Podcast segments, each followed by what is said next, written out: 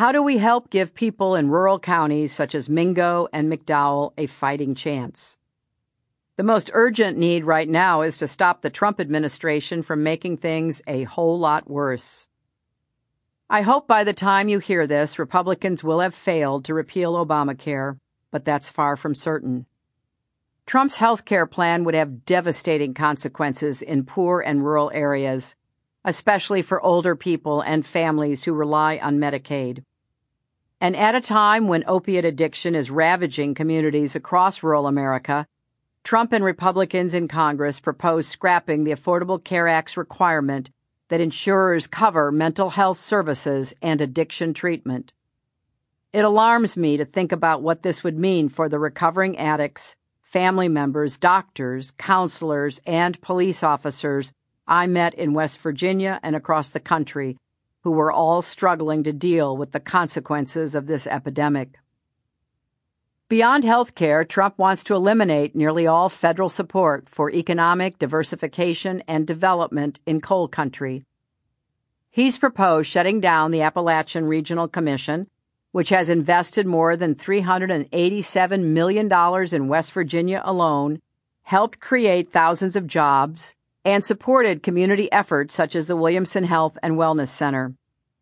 Appalachia needs more investment, not less more access to fast, affordable, and reliable broadband for businesses and homes, more high quality training programs that do a better job of matching students to jobs that actually exist, not just providing certificates that look nice in a frame on the wall but don't lead anywhere, and incentives such as the new markets tax credit that can attract new employers beyond the coal industry and build a more sustainable economy. Trump's promises are ringing increasingly hollow. After the election, he took a lot of credit for persuading the air conditioning maker Carrier to keep hundreds of manufacturing jobs in Indiana rather than moving them to Mexico. Since then, we've learned it was essentially a bait and switch. Carrier received millions in subsidies from taxpayers and is still shipping out 630 jobs anyway. That kind of bait and switch shouldn't surprise anyone who's followed Trump's career. Trump also promised to reopen coal mines and revive the industry to its former glory. But despite what he says and what a lot of people want to believe, the hard truth is that coal isn't coming back. As Trump's own director of the National Economic Council, Gary Cohn, admitted in a moment of candor in May 2017, coal doesn't even make that much sense anymore. Politicians owe it to communities that have relied on the industry for generations to be honest about the future. The entire debate over coal unfolds in a kind of alternative reality.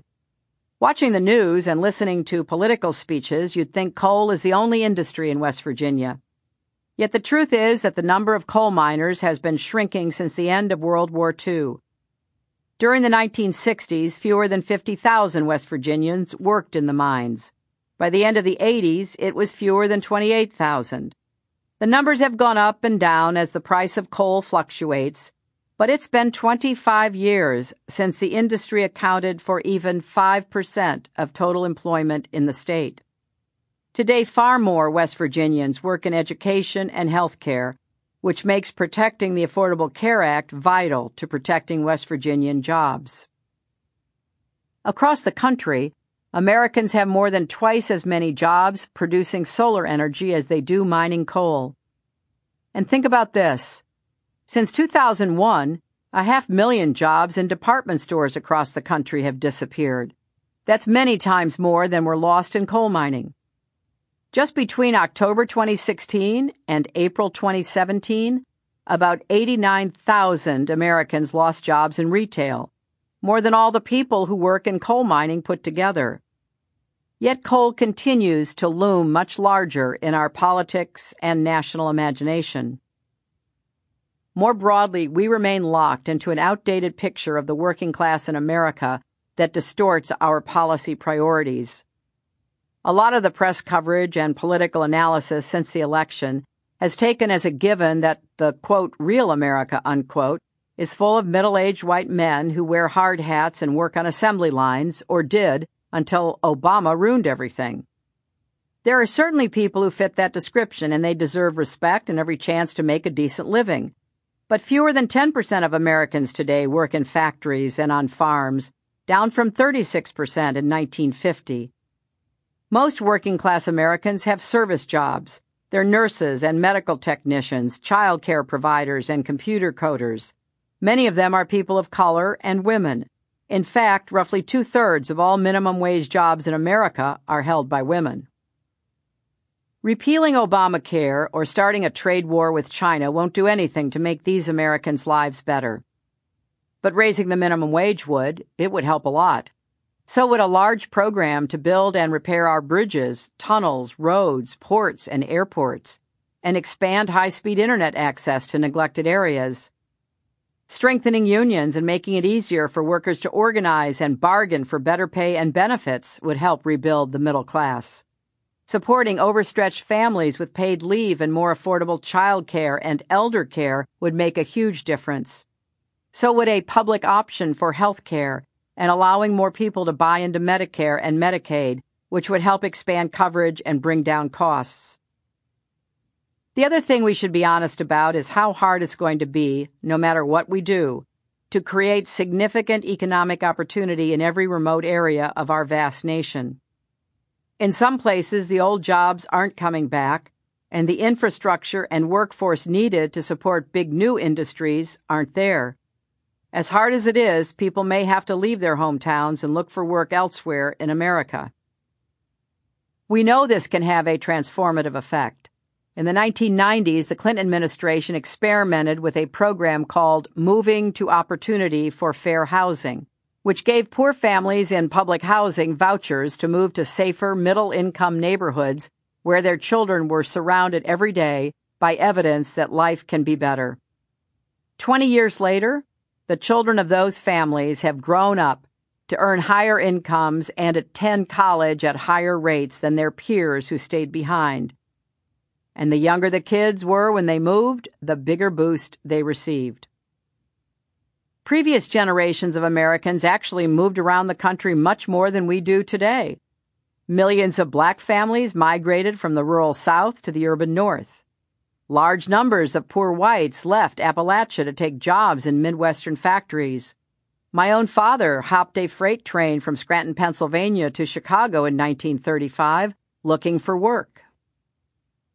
Yet today, despite all our advances, fewer Americans are moving than ever before. One of the laid off steelworkers I met in Kentucky told me he found a good job in Columbus, Ohio.